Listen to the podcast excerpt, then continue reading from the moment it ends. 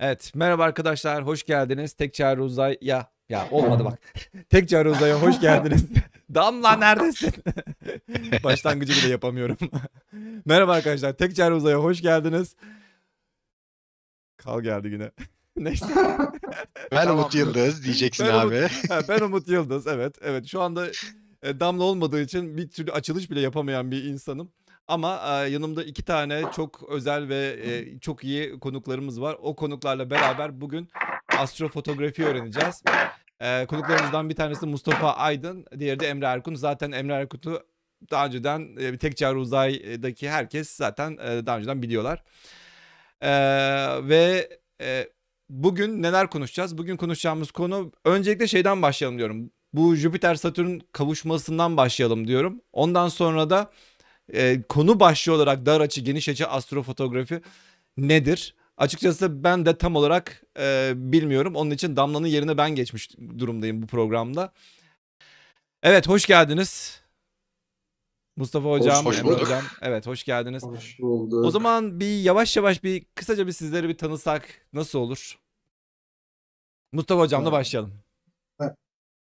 Olur. Mustafa Aydın, 1974 Tokat doğumluyum. Ankara'da yaşıyorum. Ee, 6-7 yıldır e, astrofotoğrafçılıkla uğraşıyorum. 10 yıl kadardır da amatör astronomiyle uğraşıyorum diyelim. Bu kadar. Peki ben tanıtayım. Emre Erkund. Ee, yaklaşık 5 senedir Londra'da yaşıyorum. Ee, astronomiye çocukluğumdan beri uğraşıyorum ve ilgiliyim. Ee, astrofotografiyle de son yaklaşık bir senedir uğraşıyorum. O zaman as- astrofotografiye olan ilgi böyle fotoğrafları görünce bir anda ben de yapabilirim demeye başladı yoksa Benimki mi? Evet. Valla benim başlatanlardan bir tanesi e, yanımda oturuyor şu an yani. Ee, Hemen fotoğraflara Baka baka E, fotoğraflara baka baka zaten benim çocukluk hayalimdi teleskop alayım işte bakayım edeyim falan. Tabii her e, insan gibi teleskopla baktığım zaman her şeyi mükemmel göreceğimi düşünüyordum. E, çünkü mükemmel çeken insanlar vardı yani. E, teleskop aldım. Niye olmuyor acaba benim çektiğim şeyler niye böyle gözükmüyor acaba dedim. Sonrasında zaten o süreç uzun bir şekilde başladı. Ama çocukluk hayalimdi yani astrofotografiyle uğraşmak kesinlikle. illa teleskop gerekiyor mu peki? yok. gerekmiyor. Evet. Gerekmiyor aslında. İşte geniş açı astrofotoğrafçılık burada ortaya çıkıyor. Dur o, Bu, Aa. burada bir şey gibi bir durum oldu şimdi. Sanki Mustafa Hoca e, geniş açıyı savunuyor. Ben de dar açıyı ben öyle son- son- yani ringin iki tarafını ağlayayım dedim yani. Arada kavga etsinler ben de Başlayalım. hangisi iyi hangisi kötü. Ya şimdi şöyle. Mesela arkanızdaki fotoğraftan bah- Evet, bunu bahsedelim. siz çektiniz bu arada. Aa, bunu ben çektim. Aa, Elephant Trunk yani aa, ne deniyordu? Ee, fil hortumu bulutsusu. Evet. Ya burada mesela baktığımız alan o kadar geniş bir alan ki uzayda. Aa, hatta bunun daha genişini bile yapmak mümkün. Şimdi e, genel kanı e, uzayda her şeyin çok küçük olduğu ile ilgili. Oysa ki e, hep veririz bu örneği astrofotoğrafçılar. E, Andromeda galaksi hepimiz biliyoruz. İşte bize en yakın galaksi 2,5 milyon ışık yılı ötede. Gökyüzünde 6 tane dolunay kadar yer kaplıyor. Bu ne demek? E, e, Dolunay'ın e, açısal büyüklüğü yaklaşık yarım derece. 6 tane e, dolunay kadar yer kaplıyor demek 3 derece yer kaplıyor. 3 derece de şu.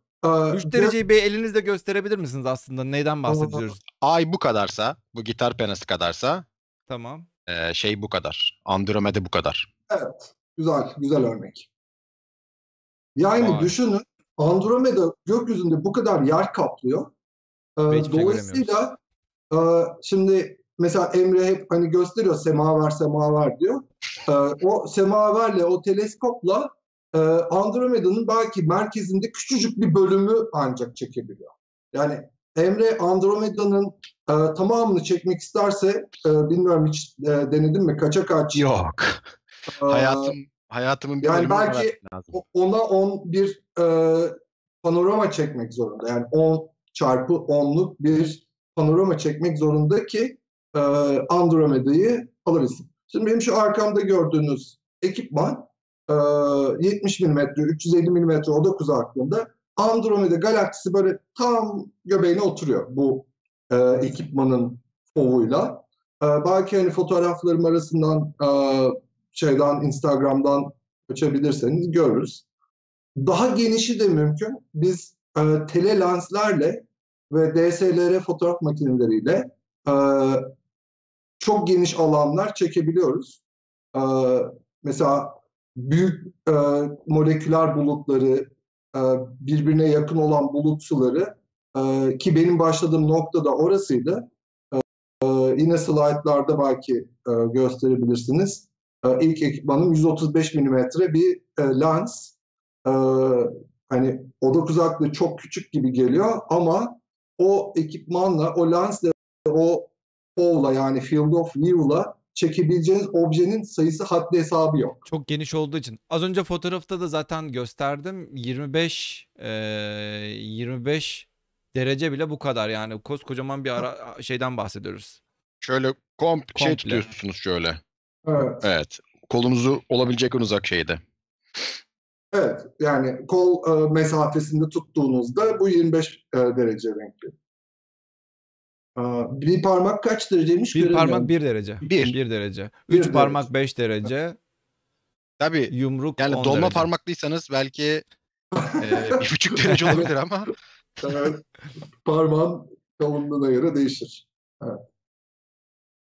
Yani burada mesela gördüğünüz e, bir öncekinde e, bir 135 mm lens, e, bir buçuk crop sensöre sahip bir DSLR makinenin üzerinde 202 mm'ye denk geliyor yaklaşık. Bununla çekebileceğiniz e, hedefin haddi hesabı yok. Ha, tabii ki çekemeyeceğiniz hedefler de var. Ne, nedir mesela? Çok küçük galaksiler. E, onları çekemezsiniz. E, ben neden burayı tercih ettim? Çünkü gerçekten ben e, hani şöyle bir şey vardır ya işte bir dağda yürürsünüz. "Ha, Bu tepenin arkasında ne var acaba? Bu tepenin arkasında ne var diye sürekli tepeler aşarsınız. Ben de şeyi seviyorum yani e, uzay fotoğrafı çekerken e, bu şimdi burada bir bulut su var ama bunun etrafında ne var acaba? Çünkü e, genelde hep bir şeyler oluyor o bulut suların etrafında. E, işte mesela arkanızda gördüğünüz fotoğraf gibi. O yüzden e, ben geniş açıya yöneldim. Hem lensle hem de teleskopla e, geniş açı fotoğraflar çekiyor. Böyle videolar da yapabiliyorsunuz. Evet Bu yani vid- burada aslında bir Video mu bu yoksa bir sürü fotoğrafı üst üste koyup Yok bu fotoğrafı e, bir pan Ha, yani pan. hani sanki bunu geçiyormuş gibi pan yaptım. Arkasına da bir müzik koydum. Böyle bir Instagram'da işte böyle bir Bu- değişiklik olsun diye kullandığımız bir şey aslında zaman zaman. bu Shark Nebula diye hatırlıyorum. O mu? Aa, yok bu e, aslında Yok şey değilmiş. embriyo e, ve etrafındaki e, şey e, moleküler bulutsular. Mesela o, o fotoğraf e, biraz önce gördüğünüz 135 mm lensle çekildi. Evet onu tıklarsak o fotoğrafı göreceğiz. 135 mm lensle çekildi. Görüyorsunuz yani bir de hani e, dedim ya uzay şey zannediliyor. Uzaydaki her şey çok küçük zannediliyor. Bir de şey zannediliyor. Uzay böyle bomboş, Evet, evet. simsiyah bir yer. Arada bir galaksi var. Değil ki. Her yeri bir sürü şeyle dolu. E, moleküler bulutlar, işte hidrojen alfa bulutları, oksijen 3 bulutları vesaire vesaire. Bir sürü şeyle dolu e, bir yer aslında. bu da bizim ben işte bu Ha, pardon. bu e, estağfurullah. Bu tür e, fotoğrafları çekmeyi seviyorum. Bu tür bu bulutlar E- aslında ilk zamanlar herhalde ilgi çekmiyordu. Özellikle karanlık bulutlar ilgi çekmiyordu. Göremiyorduk ki. Çünkü adı üstünde karanlık daha daha böyle renkli resimli daha böyle ışıklı yerler falan var. Evet. Onlar daha böyle ilgi çekiyordu ama örneğin benim doktoramı yaptığım konu bu karanlık molekül bulutlarıydı. Molekül bulutların içerisinde yıldızlar oluşuyor. Bunları da optikte işte sizin çektiğiniz fotoğraflarda, sizin çektiğiniz ekipmanlarla böyle kapkaranlık görüyorsunuz ama bizim kullandığımız radyo teleskoplarla içerisindeki oluşan yıldızları Arkasını görebiliyoruz. da görebiliyoruz. Arkasında ne Hmm. olduğunu Evet. görebiliyoruz. Bu şekilde görebiliyoruz. Evet. Evet. E, demin bir hani pen halinde video geçtik Evet. ya. Mesela e, şimdi normalde galaksiyi bile gözümüzle e, baktığımızda göremiyorken Nebula'yı falan görmek mümkün değil zaten video halinde. Yani canlı şekilde bakarak görebilmek mümkün değil. Dark nebulaları yani zaten yani ekstra zor yani öyle söyleyeyim. Gözden Şöyle Dark Nebula'lar, pardon çok özür dilerim. Mesela 10 dakikalık bir e, tek sub'da yani tek bir frame'de bile görmeniz mümkün değil. Düşün 10 10, dakika dakikada. pozlama yapıyorum ben. 10 dakikalık pozlamada belli belirsiz yani siz orada olduğunu Evet. biliyorsanız görüyorsunuz. bir bulutumsu bir Hani şey varmış gibi. bir- evet 3-5 kareyi istiflediğinizde artık orada görünür hale geliyor fotoğraflar. E, ne kadar Evet. zaman harcıyorsunuz örneğin Yani- bir bulutsu için? Örneğin şuralarda görünen Ya bulutlar için. Dark bulutsular için çok e, uzun zamanlar harcanıyor. O çok kısa mesela. Çünkü çok parlak bir bulutsu, lagun bulutsusu. Mesela orada biraz önce tıkladığınız iris vardı. E, iris'in kendisi de çok parlak ama etrafındaki e, bulutsular e, çok tabii sönük. E, orada mesela bu fotoğrafta 25 saat kadar data var. Ee, 25 ruh saat. bulutsusu. Evet toplam. Yani 4 gece üst üste e, çekim var orada. Tabii bu sadece bizim Aa. light kare dediğimiz kareler. E, şeyleri de saymıyorum. E, kalibrasyon karelerini de saymıyorum. E, dark kareler çünkü normal light kareler gibi uzun çekiliyor. Ve ne kadar çok çekerseniz o kadar iyi. 10 tane 15 tane de dark çektiğinizi düşünün her gece. E, bayağı uzuyor. Birazcık aşağılara doğru inerseniz e, Dark'ı da anlatır mısınız bu arada? Dark ne demek? Neden dark çekilir? Olur, anlatalım. Dark şu işe yarıyor. Şimdi e, dışarıdan e, fotoğrafını çektiğimiz objeden sensöre fotonlar yağıyor. Fotonlar Sensör sensörü, sensöre çarpınca e, aslında bu sensörün ana maddesi silikon. E, silikondan elektronlar kopuyor ve bu kopan elektronlar piksel dediğimiz e, burada işte kare şeklinde görünen yerlerde birikiyor. E, tabii ki bu elektronlar yüklü parçacıklar ve hareket halindeler sürekli. Ve siz bu sensörü 10 dakika boyunca, 5 dakika boyunca e, Yağmur. fotona maruz bırakıyorsunuz ve orada sürekli elektron oluşuyor. Bu elektronların hareketinden dolayı bir ısınma ortaya çıkıyor. İşte buna biz termal gürültü diyoruz. Termal gürültüyü önlemek için dark çekiyoruz. Dark çekerken yaptığımız şey e, teleskopumuzun kapağını kapatıyoruz. Aslında sensörümüzün fotoğrafını çekmiş Yani hiçbir şey oluyoruz. çek yani, Yani- mantık hiçbir şey çekmemiş bak gibi şöyle. bir şey. Hiçbir şey çekmemiş gibi oluyorsun. Şu kapağı kapatıyoruz. Hiçbir Evet. şey Biraz çekmiyor. da altına indir Hiçbir bir şey dakika çekmiyor. e, Emre. Biraz da altına indirir misin? Şeyden dolayı Bak bu gözükmüyor. sensör. Ha. Tamam. Bu sensör. Kapağını kapatıyorum. Ve bunun fotoğrafını çekiyorum. Böyle çekiyorum. Bunun Evet. fotoğrafını çekiyoruz. Ne oluyor? Ee, dışarıdan hiç ışık gelmemesine rağmen bu elektronlar e, sensörün üzerinde e, yani dışarıdan hiç ışık gelmemesine, foton gelmemesine rağmen bir takım görüntüler oluşuyor. Biz o görüntüleri e, tabii dark'ı da birden fazla çekiyoruz ve bu dark'ları istifliyoruz. Sonra oluşturduğumuz görüntüden bunları çıkartıyoruz. Ne yapmış oluyoruz? O istemediğimiz sinyali ki istemediğimiz sinyale gürültü diyoruz. Sinyali e, normal fotoğrafımızdan çıkartmış oluyoruz. E, ve böyle bir çok daha temiz bir sonuç elde etmiş Yani oluyoruz. enstrümandan kaynaklanan ekstra görüntü, ekstra pikseller, ekstra böyle e, ne denir? Çizgiler, piksel, çizgiler, kod aynen piksel, çizgiler evet. vesaire olursa onların Evet. hepsini yok etmiş oluyorsunuz böylelikle. Evet. Doğru. Evet. Tabii daha fazla kalibrasyon şeyleri de çekiyoruz. Mesela teleskopun üzerindeki toz zerreleri, lensin üzerindeki toz zerreleri vesaire onları da yok etmeye çalışıyoruz. Evet. Yani şöyle e, diyelim, e, istemediğimiz sinyaller farklı kaynaklardan kaynaklanabiliyor. Mesela bunlardan bir tanesi sensörün ısınmasından kaynaklanan termal gürültü. Yani aslında bu bir sinyal ama istemediğimiz bir sinyal. Mesela kameranın iç elektroniklerinden kaynaklanan buna bias sinyali ha, diyoruz. evet. Bu da istemediğimiz, bu da istemediğimiz bir sinyal. Onu da yok etmek için bias kareleri çekiyoruz. Emre'nin dediği gibi flat dediğimiz e, kareler çekiyoruz. E, Optik yoldaki e, şeyleri temizlemiyor, gürültü, pislikleri temizlemiyor. E, aynı zamanda e, yayın mı Yok, bir şey tamam, oldu yayına? Geldi. Yo. Ha, tamam. Tamam. İşte, e, flat karelerin şöyle de bir amacı var.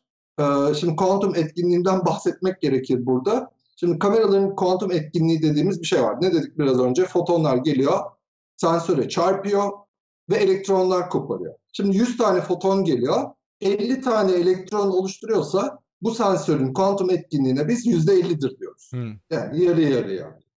Ne kadar kuantum etkinliği o iyi, e, yüksekse o sensör daha iyi bir sensör astrofotoğrafçılık için. Ki e, bilimsel ölçüm yaptığınız, e, sizin kullandığınız e, gözlem evlerinde, CCD'lerde bu e, kuantum etkinliği %90'ların üzerine kadar çıkabiliyor. Çok etkin e, kameralar kullanılıyor. E, biz bu kameraları e, buradan nereye varacaktım unuttum ama ne diyorduk biz? Ha evet. E, şimdi flat karelerin bir amacı da şu. Her bir pikselin, biraz önce gördüğünüz pikselin aslında kendine has bir kuantum etkinliği var. Yani her birisi ışığa aynı şekilde e, şey değil, hassas değil. Siz flat çekerek e, sabit bir ışık kaynağına e, baktığınızda bu aradaki farklılıkları da kalibre etmiş oluyorsunuz. Bunu yaparken de işte e, sensörünüzün üzerinde dust bunny diyoruz onlara. Toz e, noktacıkları var ise ya da Evet, e, evet. teleskopunuz e, içerisinde bazı dust bunny'ler ve işte çizikler vesaire varsa bunları da çıkartmış oluyorsunuz. Aynı zamanda piksellerin e, kuantum etkinliğini de birbirine eşitlemiş oluyorsunuz. Şimdi ge- ben geçen geçenlerde işte Emre ile konuşurken bizim radyo teleskoplarda örneğin benim benim kullandığım işte Herschel Uzay Teleskobu'nda sadece bir tane piksel vardı de- dediğimde bayağı şaşırmıştı. Nasıl ya işte biz optikte milyon pikselle çalış çalışıyoruz. Genelde bütün radyo teleskoplarda bir piksel oluyor. İşte bizim başka bir teleskopta 7 piksele falan çıkmıştık. Yani 7 büyük bir olay. Hatta ben bir tane teleskop kullandım. O da e, işte 64 piksellik en azından bir 20-25 pikseli de bozuktu yani. Ya da işte dediğiniz işte Quantum Efficiency'nin başka bir versiyonu. E, ışığı alıyor ama aldığı ışığın işte belli bir tarafını be- belli belli tarafını belli bir yüzdesine ancak e, veriye çevirebiliyordu. Şimdi e, bizim kameralarımızda işte cep telefonunda kullandığımız kameralarda işte megapiksel dediğimiz şey aslında o her piksel bir tane tek tek tek dedektör. Ve her bir dedektör de ayrı bir e, işte elektronik bir şeye dönüşmüş oluyor.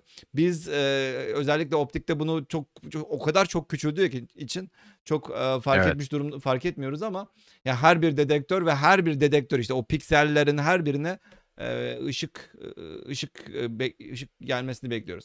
Burada burada kaç Ama bu her zaman iyi bir şey değil bu arada. Ee, yani en azından astrofotografide mesela geniş açı bir astrofotografide genelde ne kadar küçük pikseliniz varsa o kadar iyi. Neden? Ee, çünkü e, belirli bir arc second'ı hani bu derece demiştik ya Evet. derece arc minute oluyor. Arc minute arc second 60'ta oluyor. biri, Yani belirli 60'ta bir, biri. bir kısım. evet Evet, Evet, 60'ta yani biri. 3600'de birini bir derecenin. bir derecenin bakın bir Ee, derecenin 3600'e bölüyorsunuz burayı. Evet. Evet yani şöyle baktığınız şeyin 3600'ü. Ee, bu bunu e, te- şimdi teleskopunuzla baktığınız zaman sonuçta çektiğiniz şeyler işte işte ya bir derece ya birkaç e, arc minute ya da işte birkaç arc second'lık bir şey çekiyorsunuz. Ve bu çektiğiniz e, bir pixel scale diye bir kavram var. Yani bu pixel scale nedir? Bu e, şuradaki sensörün boyutu Hı hı. Ki işte bu sensörün boyutu bilmem kaç mikrona bilmem kaç mikron oluyor mik- piksel şey başına e, dedektör başına. E, bunun e, normal çektiğiniz arc second e, derecesinden o teleskopun ve artık image treninize ne varsa oranı hesaplanıyor. Tam anlatamadım bu arada ama bu oranı hesaplanıyor. Ve bu oran ne kadar bire yakınsa o kadar iyi. Öyle bir kural var yani öyle söyleyeyim. Ya şunu şunu söylüyor Emre aslında orada pixel scale e, gökyüzündeki açısal büyüklüğün pikselimize düştüğü büyüklük. Yani Evet, piksele düşen evet. açısal büyüklük. Evet. Evet. Bu çok önemli. Ee, dediğin gibi geniş açı olduğu zaman biz e, daha küçük piksel boyutu arıyoruz. Ee, daha e, düşük e, piksel scale elde edebilmek için. Evet. Yani bunu şöyle anlatabiliriz. Şimdi biraz önce hani aydan bahsederken şey dedik. Ay 1 bölü 2 derece. Yani yarım derece. Şimdi pikseliniz olduğunu düşünün. Yarım derece büyüklüğünde. Ayın fotoğrafını çektiğinizi düşünün bununla. Ne ne olurdu? Hep bembeyaz bir şey görürdük. Evet, bembeyaz bir kare görürüz değil mi? Bir detay görmemiz mümkün olur mu? Ayı Evet, kare yok. şeklinde görürüz. İşte biz bu piksel e, büyüklüğünü ne kadar küçültürsek ayın detayını da o kadar artırmış oluruz. Biz Evet doğru. e, derin uzay astrofotoğrafında e, kamera seçimi yaparken e, kullandığımız e, teleskopun e, odak uzaklığını hesaba katarak e, ona göre seçim yapıyoruz. Yalnız Mesela işte benim- Hı. sen devam et Tabii, o- abi. o- Bunun aynı zamanda tam tersi olan şeyi de söyleyeceğim şimdi. Hazır geniş açı dar açı kapışıyoruz ya. Orada bir savım olacak. Estağfurullah. Ee, tabii ki orada hesaba katmadığımız bir şey var. Ee, yani aslında katmamız gereken bir de tabii seeing'i de hesaba katmamız gerekiyor. Yani görüşü, e, atmosferik e, bozulmaları. Ama onu e, iyi olduğunu e, varsayarak e, ona göre piksel boyutu olan kameraları seçiyoruz. Evet. Mesela benim benim teleskopum 350 mm odak uzaklığında. E, benim ideal piksel boyutum 2.4-2.5 civarı. Bunun üzerinde bir şey olursam e, ya da altında bir şey olursa e, pek hoş olmuyor. Ama idare ediyoruz. Benim kameram 3.89. Ee, birazcık yıldızların etrafında işte böyle şişkinlik şeklinde bana geri dönüş oluyor bu piksel boyutunun. Ee, ama işte her e, şeyde yani küçük piksel boyutu olan kamera bulmak da kolay iş değil işin açığı. O zaman masraflı oluyor yani.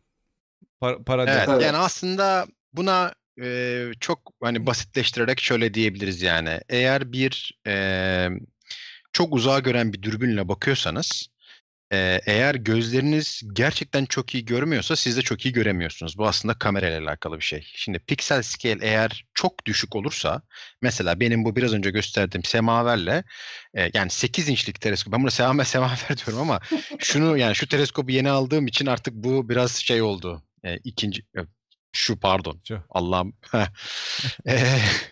E, e, onu, onu yeni al ve onu yeni aldığım için bu biraz daha şimdi ikinci plana gitti. Ama mesela bundaki focal length o kadar yüksek ki e, benim çektiğim şundaki minicik minicik pikselleri olan e, özel astrofotografi kamerasıyla birin altına düşüyorum. Ve dolayısıyla aslında ben e, çok detaylı fotoğraflar çekemiyorum. Ne yapıyorum ben bunda?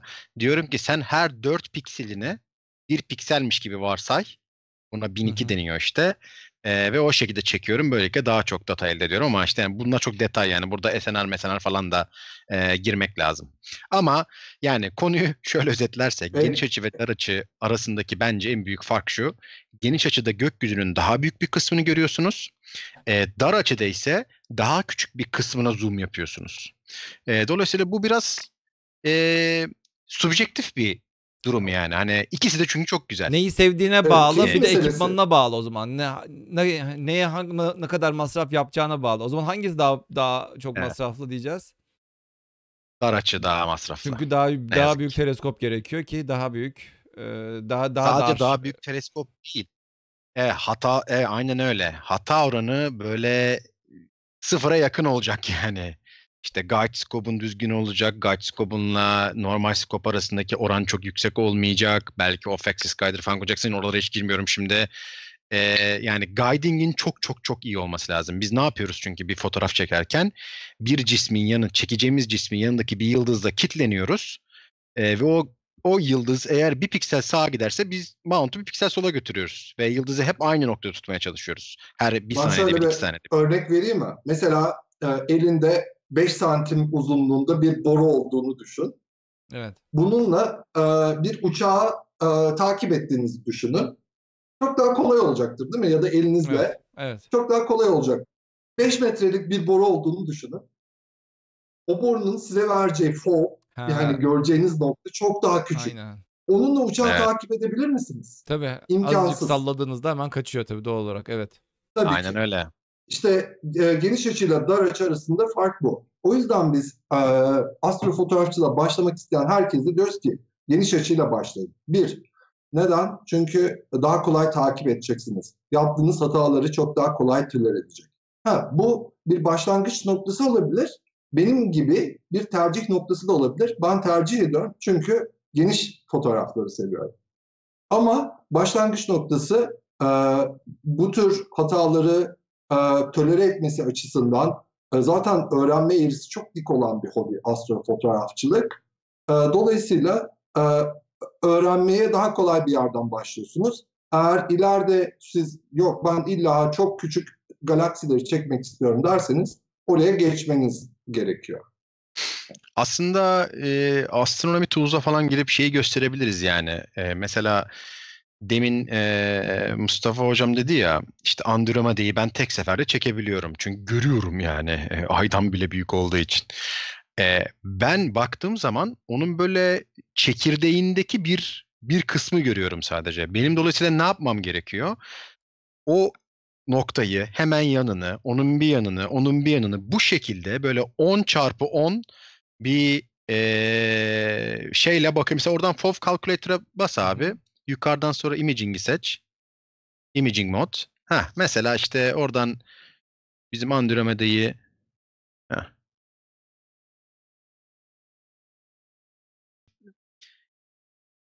Ne Örneğin ne oluyor? kadar büyüklükte bir teleskop. Ha. Teleskop mu bunlar? Mesela bu semaveri gir abi sen şimdi mesela bak. Celestron yaz oraya.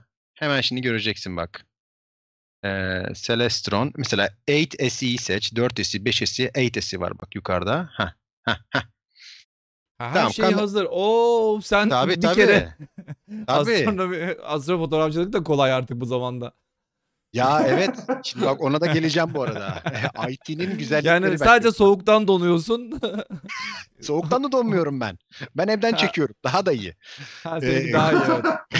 Şimdi kameraya gel ZWO yaz abi mesela. ZWO. WO. Ha, ESI 1600 mm'i seç bak aşağıda. Aşağıda. 1600. Ha, şimdi mesela bu kamera o. Tamam. Ee, önemi yok onların. Add to view de var abi mesela aşağıdan. Evet.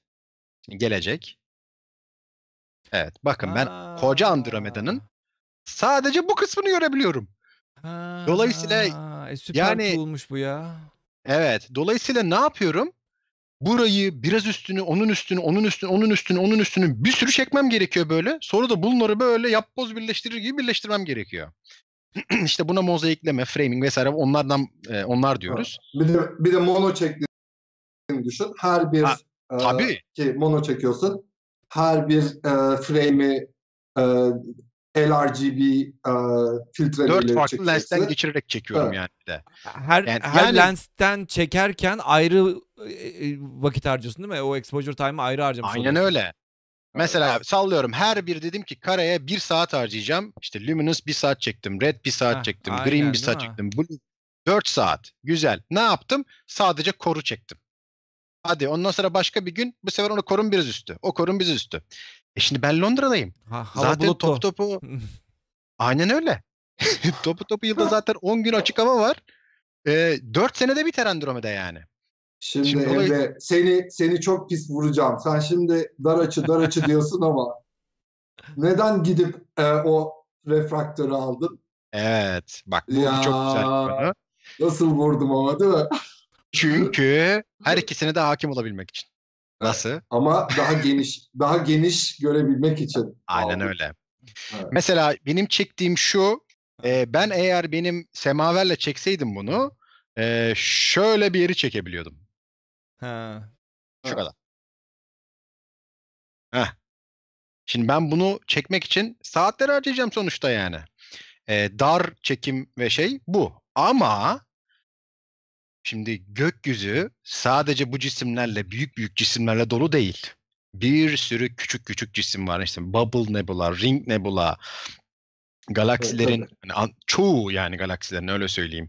Hani Triangle'ım, Andromeda onlar dev gibi ama Yani Ee, 3 ya da 4 tane galaksi var hani çok böyle açısal büyüklüğü derece mertebesinde Evet. olan. Gerisi Geri- dakika, Küçük arc second. Gerisi küçük. evet. Evet.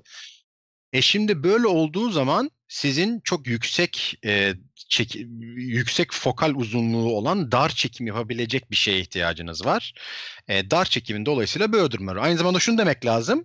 Hubble, Hubble'ın kendisi e, geniş açı çekim yapmıyor. Yani dar açı yapıyor düşündüğünüz zaman. Ki adı Wide Field Planetary Camera dediği şey Wide Field değil mi o zaman?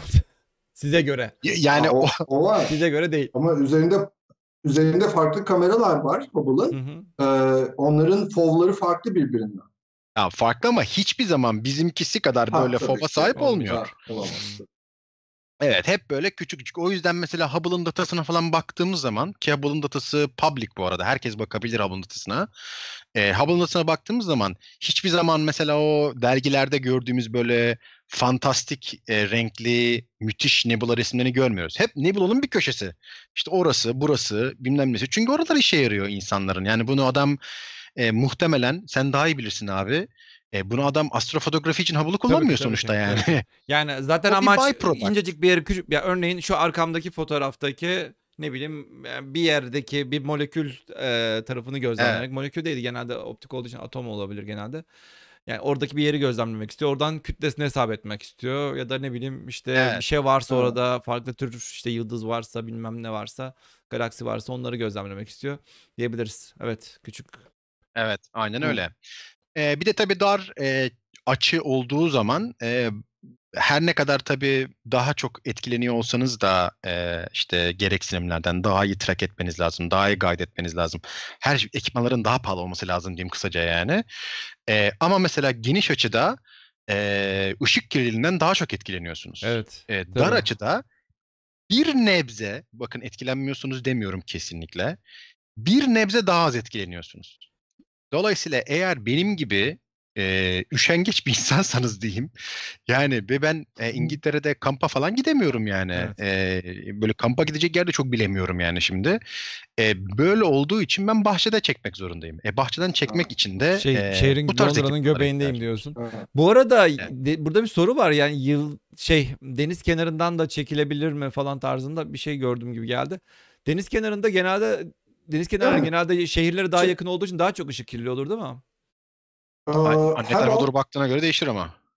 Ama ondan daha kötüsü, ışık kirliliğinden daha kötüsü e, sıfır Atmosfer metredesiniz yani rakım olarak. Evet. Üzerinizdeki atmosfer çok daha Çok daha fazla. E, ve tabii ki denizde aşırı derecede buharlaşma söz konusu. Bu da seeing'inizi çok etkileyecek bir şey. E, dolayısıyla mesela geçtiğimiz yıl e, biz e, arkadaşlarla kampa gittik. E, Assos taraflarına ki hani Kuzey Ege e, nispeten daha serin bir yer. Hmm. Ee, ona rağmen e, 22 saatlik data topladım. E, 11 saati çöpe gitti. Ama şöyle bir avantajı var. Ona bir de opposite yaklaşalım. Eğer ki gezegen çekiyorsanız e, deniz kenarında olmak daha avantajlı. Neden daha avantajlı? Çünkü denizden gelen hava, deni- deniz et- üstünde olan ve denizden gelen hava karada olan havaya göre daha az türbülanslı bir hava nispeten. Dolayısıyla sizin e, seeing'iniz bir tık kötü olsa da hava daha az hareket daha az hareketli olduğu için arada düzgün seeing yakalama şansınız daha yüksek oluyor. Şimdi gezegen fotoğraflaması bizim bu yaptığımız derin uzay fotoğrafında komple farklı bir teknik. Orada fotoğraf çekmiyoruz. Orada video çekiyoruz. Çok yüksek e, e, frame per second, saniyedeki frame'le e, video çekiyoruz ve bu, bu videoyu da ne yapıyoruz? E, aralarından böyle düzgün En görebildiğimiz şeyleri, kareleri çekiyoruz. E, Evet. Denizin etrafında olmanın böyle bir avantajı var onda. Ama eğer hani evet bizim gibi derin uzay çekiyorsanız Sadece derin uzay fotoğraf zor. çekmek açısından Tabii da değil, genelde- hani scientific e, nedenlerle de yani bilimsel. tabii İşte mesela bakın Paranala e, Ant Dağları'nın tepesinde kaç? E, 4000 metrenin üzerinde. Evet. İşte VLT'nin olduğu yer. Extremely Tabii. Large teleskopun yapıldığı yer vesaire. E, şeyde Hubble'dan bahsederken e, şey geldi aklıma benim. Hani Hubble'ın ne kadar dar alana baktığında ekstrem e, e, şey ultra derin alan fotoğrafı var biliyorsunuz Hubble'ın. Hmm. Ee, çok çok küçük bir alana bakıyor. Ee, normalde e, hangi takım yıldızdaydı şimdi hatırlamıyorum. Normalde hiçbir şey olmadığını düşünülen bir bölge. Ha şey ul- Ve- Deep Field, Hubble Deep Field, Ultra, Ultra Deep deep Field'lar. field, Evet evet. İki parmağınızın Eksiyle. arasında beş kuruşu aldığınızı düşünün. Bu beş kuruşu e, kol uzaklığında uzattığınızı düş- düşünün. Gökyüzünde bu kadar bir alana bakıyorsunuz. Evet evet. Ee, işte Hubble'ın gördüğü alan bu. Ee, 11 güne denk gelecek pozlama yapıyor. Ee, kaç yörüngedeydi 30 hatırlamıyorum. civarıydı o. Çok sayılı 90 gö- galiba. 30 civarıydı hemen Evet, bayağı. gösteriyorum ben de. Evet. Hubble Deep Field. Herkes Evet. bir rakam söyledi yalnız. Ee, ve burada 10 bin tane galaksi buluyor. 10 bin tane galaksi. İnanılmaz ya. inanılmaz, inanılmaz bir şey. Yani baktığı alan tekrar söylüyorum 5 kuruşu iki parmağınızın arasına alın. Kol uzaklığında uzatın. Tek gözünüzde bakın gökyüzünde o kadarcık alana bakıyor. Bir de Hubble Evet. Ultra Deep Field var. Bu daha daha da e, çok Evet. yüksek. İşte e, bak Hubble Deep Field var. Hubble Ultra Deep Field var. Bir de bunun e, Hubble XDF mi vardı?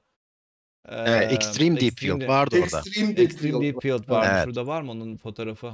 Ya işte bu odak uzunluğunu yükseltiyor aslında. Evet. Olay o Ha, yani. bir de Extreme Deep Field. O Var da o. bura- burası. Bu fotoğraf. Evet. İşte bu e, bahsettiğim Extreme Deep Field aslında 10 bin tane galaksi var bu fotoğrafta. Aa, inanılmaz yani. Fornax takım yıldızında 23 bu arada gümüş, 23 bu 30 bölge. değil. Evet. işte, Herkes bir rakam söyledi. ha. Yalnız Yani 10 senede 10 Evet. senede yapmışlar, ya almışlar bunu ve 2 nokta ark. Ya işte bakın bunu mesela geniş açılı bir şeyle yapmanız zor. Ee, yani şöyle söyleyeyim. Bence geniş açı daha estetik gözüküyor. Ee, onu kesinlikle söyleyebilirim. Ben de mesela e, şeyi e, bu teleskopla daha mutluyum açıkçası. Onu net söyleyebilirim yani. Hemen Ama konu estetik değilse işte exoplanet arayacaksanız, light curve bakacaksanız, işte böyle deep field çalışacaksanız falan eee, konu biraz eee bilek Ki güreşine İşte o kadar yani. galaksinin ki içerisinde aslında- bulunduğu konum şey konumla işte ayın karşılaştırılmasını yapmışlar burada. Çok güzel bir fotoğraf. Evet. Bomboş gibi gözüken yere bakıyorsun. Hiçbir şey yok diye düşünüyorsun. Direkt oraya saatlerce, günlerce bakabiliyorsun bu şekilde. Evet. Evet. Evet. Hakikaten çok Ki- şey yani. Emre senin bu e, arkandaki e, bulutsu e, benim e, fovuma göre hala çok dar. E, Umut Hocam eğer e, Instagram'dan e, şey yapacak olursa Hemen açıyorum. e, e, bu e, bulutsunun bulunduğu aslında Cygnus Loop dediğimiz e, bir fotoğraf var. E, bu Cygnus Loop'un tamamını ben tek e, fold'a alabiliyorum. Birazcık daha aşağı. Burada sol alt köşede gördüğünüz parça Emre'nin çektiği parça. Hmm, Evet sol ama alt tam çok güzel. şurası. Bence o parça o parça en güzel parça. Evet en güzel parça. Aslında ama şu diğer e, çok hani bu faint olan parçalar da çok güzel. Hani orada çok güzel filamentler var. Benim fovumla işte bu Cygnus Loop'un tamamını alabiliyorken Emre sadece bu kadar Aslında evet burada Evet. bayağı büyük bir molekül bulutu var yani. Tabii. Devasa bir bulut Evet, bu var. süpernova kalıntısı Hmm. biliyorsunuz. Süpernova kalıntısı. Aslında da bir altın madenine bakıyoruz. Evet, bir nevi. yani, evet bir nevi. Ee, yani işte bu biraz e, öznel bir duruma dönüşüyor. Yani dar açı ve geniş açı. Ama işte e, yani daraldığınız an e, olay biraz daha sanki scientific değeri olan bir hale dönüşüyor. Çünkü bilgi elde Çünkü etme imkanı artıyor var. orada aslında. Dediğim şeyi Evet, yapabiliyoruz. evet. yani. Düşünsene sen bu kadar Çünkü şu kadar büyük bir şeyin var. içerisinde kütle hesabı yapacaksın. Yani evet yaparsın elbette zor. ki de yani hata payın hata yani çok daha büyük olur. Evet. Mesela bu tam benim fovum bu arada şu anda. Benim yeni teleskopum fovu bu. Tam. Rosette Nebulası. E, tam bunun için Rosette'yi alıyor. ilk Tabii, defa ee, böyle görüyorum ya. ki. Çok daha farklı hatırlıyorum. İşte zaten geçen burada da şey sorusu var sürekli renklendirmeyi nasıl yapıyorsunuz diye. Bununla alakalı biz bir yayın yapmıştık. Ee, Emre ile beraber daha e, kaç birkaç ay oluyor. Birkaç ay önceki Tek Çağrı Uzay programında bakabilirsiniz. Orada bayağı detaylı bir şekilde gösteriyoruz. Aynı zamanda zaten Emre'nin kendi YouTube kanalında nasıl renklendirildiğini böyle satır satır e, anlattığı programları var. Onları kesin kaçırmayın derim. Burada burada şu Gölbaşı Ee, falan yazıyor. Bu- Bunların hepsi Türkiye'den mi çekilen fotoğraflar? Ya da çoğu. Ne- nerede Evet. yazıyorsa o fotoğraf oradan Evet. çekiliyor değil mi? Evet doğru. Bu arada Yani Türkiye'nin yani de- Kuzey Açık ışıkları var. Onlar Finlandiya'da çekildi. Ee, onun dışındakiler e, Türkiye'de. Vay vay vay evet. Burada Mustafa Hoca'nın benden en büyük bence avantajı yani tabii tecrübe vesaire falan onları bir kenara koyarsak Türkiye havası. Yani Kesinlikle. burayla karşılaştırıldığında ben e, yani milyon poundlar harcasam böyle bir şeye sahip olamıyorum yani. Kesinlikle doğru. Sizin şey tamamen kendi fotoğraflarınız değil mi bunlar? Böyle e, Evet evet. Hiçbirisi Bilmem bir yerden alayım da bugün Yok. bugün, bugün Instagram'ın boş kalsın falan kalmasın bir şey koyayım değil aslında ya. Bunların hepsi sizin Yok. kendi çektiğiniz fotoğraflar. İnanılmaz. evet. Aşağı indikçe daha da geliyor. Evet. Evet e, ama işte senelerce bu işle uğraşınca dedim ya işte ben de bu fotoğraflara baka baka inanılmaz. yeter artık ben de giriyorum bu işe dedim yani. Şu çok geniş açı işte. E, Evet, bu mesela benim ilk çektiğim fotoğraflardan bir tanesi. Herhangi bir takip edici kundak vesaire de olmadan böyle bir buçuk saniyeler pozlayarak çektiğim, istiflediğim bir buçuk saniyelik pozlardan 500, 600, 700 tane çekip hani böyle bu e, astrofotoğrafçının ne kadar hani sabır işi olduğunun da bir e, şeyidir, örneğidir. E, Hocam mesela hesap sizde hiç şey burası. var mı? Bubble Nebula mesela bak karşılaştırma açısından çok güzel olur ya. Bubble Nebula var Bubble- mı hiç sizde? Ya Bubble e, bir tane bir, bir çok, kötü bir 300 mm lensim vardı. Onunla Ama çekmiştim. o kadar o yüzden. O var hakikaten Evet, nokta var, halinde var diyemeyeceğim çünkü lens çok kötü bir lensti. Ee, hiç keyif aldığım bir fotoğraf olmadı. Ee, Şimdi bu teleskopla da çekme fırsatım olmadı henüz. Şimdi şey bekliyorum. L-Extreme e, filtrem geliyor. Hmm, Ee, direkt narrowband. Evet. E, narrowband çekeceğim. Mesela e, benim bak Instagram'a bir girersen orada bir tane Bubble Nebula var. Mesela onu bu semaverle çektim ben. C8 ile çektim yani. Mesela o çok güzel bir şey örneği. Dar açı ve geniş Bu açı mu? örneği. Şimdi efendim? Hangisi bu mu? Aa pardon aç, açtım da. Görmüyorum ki abi. Ha, tamam pardon. Ha, e, yok aşağı evet yani benim şey burada aşağılarda ininin zaten e, gelişimi oluyor burada yani şeylerden. Şu, E, yok o di o ha, şu soldaki Ha, bak evet. kırmızı.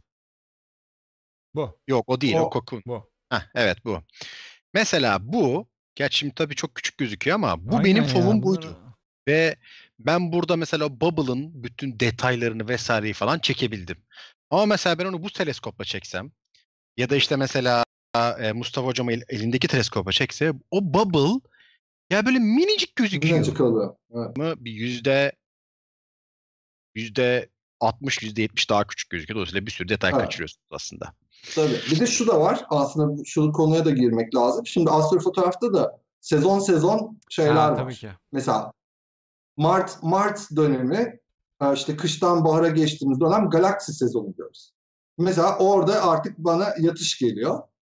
Bana da Aa, yetişiyor orada. Çekebileceğim obje yok. Yani en fazla orada ne çekebilirim? Markaryan e, hani zincirini çekebilirim. E, çünkü geniş açı fonuna uygun. Ama onun dışındaki galaksiler hep böyle minnak minnak olduğu için orada benim çekebileceğim bir obje yok. E, Şimdi orada da şöyle dolayısıyla bir sıkıntı var ama. E, olay sadece minik miniklikle de bitmiyor. Şimdi mesela ben şehir içindeyim. Gidemiyorum bir yere.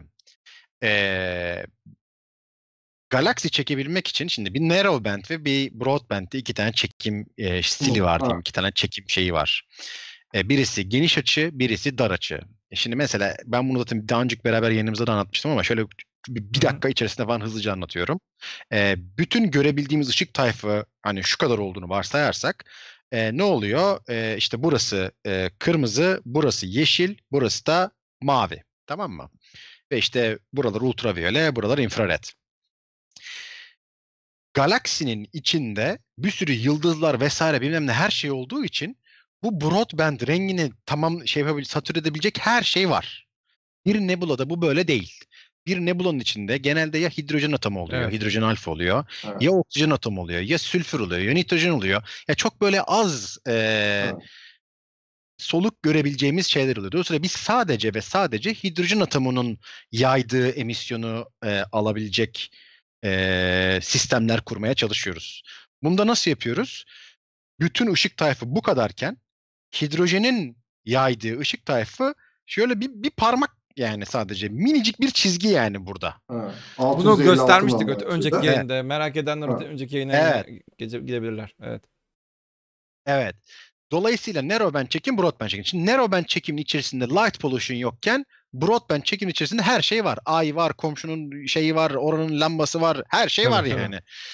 Galaxy çekimlerini broadband'le yapmak istiyoruz. Çünkü narrowband'de de çok fazla yok. Zaten az Galaxy'nin önce gördük o şeydeki o Field of View gösterdiğiniz web sitesinde çok güzel karşılaştırma yapılıyor. Burada bir soru var. Soru değil Evet. de aslında yorum var. Arkadaşlar sanırım fakirlerin izlemesine gerek yok. Çünkü bahsedilen ekipmanların fiyatları yüz binlerce e, TL. Ülkemizin vergileri ve döviz kurları sağ olsun demişler. Öyle mi? Durum nedir şu andaki? Siz e, Türkiye'desiniz Yani- örneğin. Ne yapacağınıza göre değişir. Nasıl başlayacak o zaman? Bir insanlar Türkiye'de- bunun böyle bir şeye ilgi duyduklarında ne yapmak ne yapmaya başlamalılar? Bir Nikon kamera gibi bir şeyle mi Şimdi- başlayacaklar? Ne yapacak? Nikon kamera da sanki çok ucuz. Evet. Yani o bile değil artık.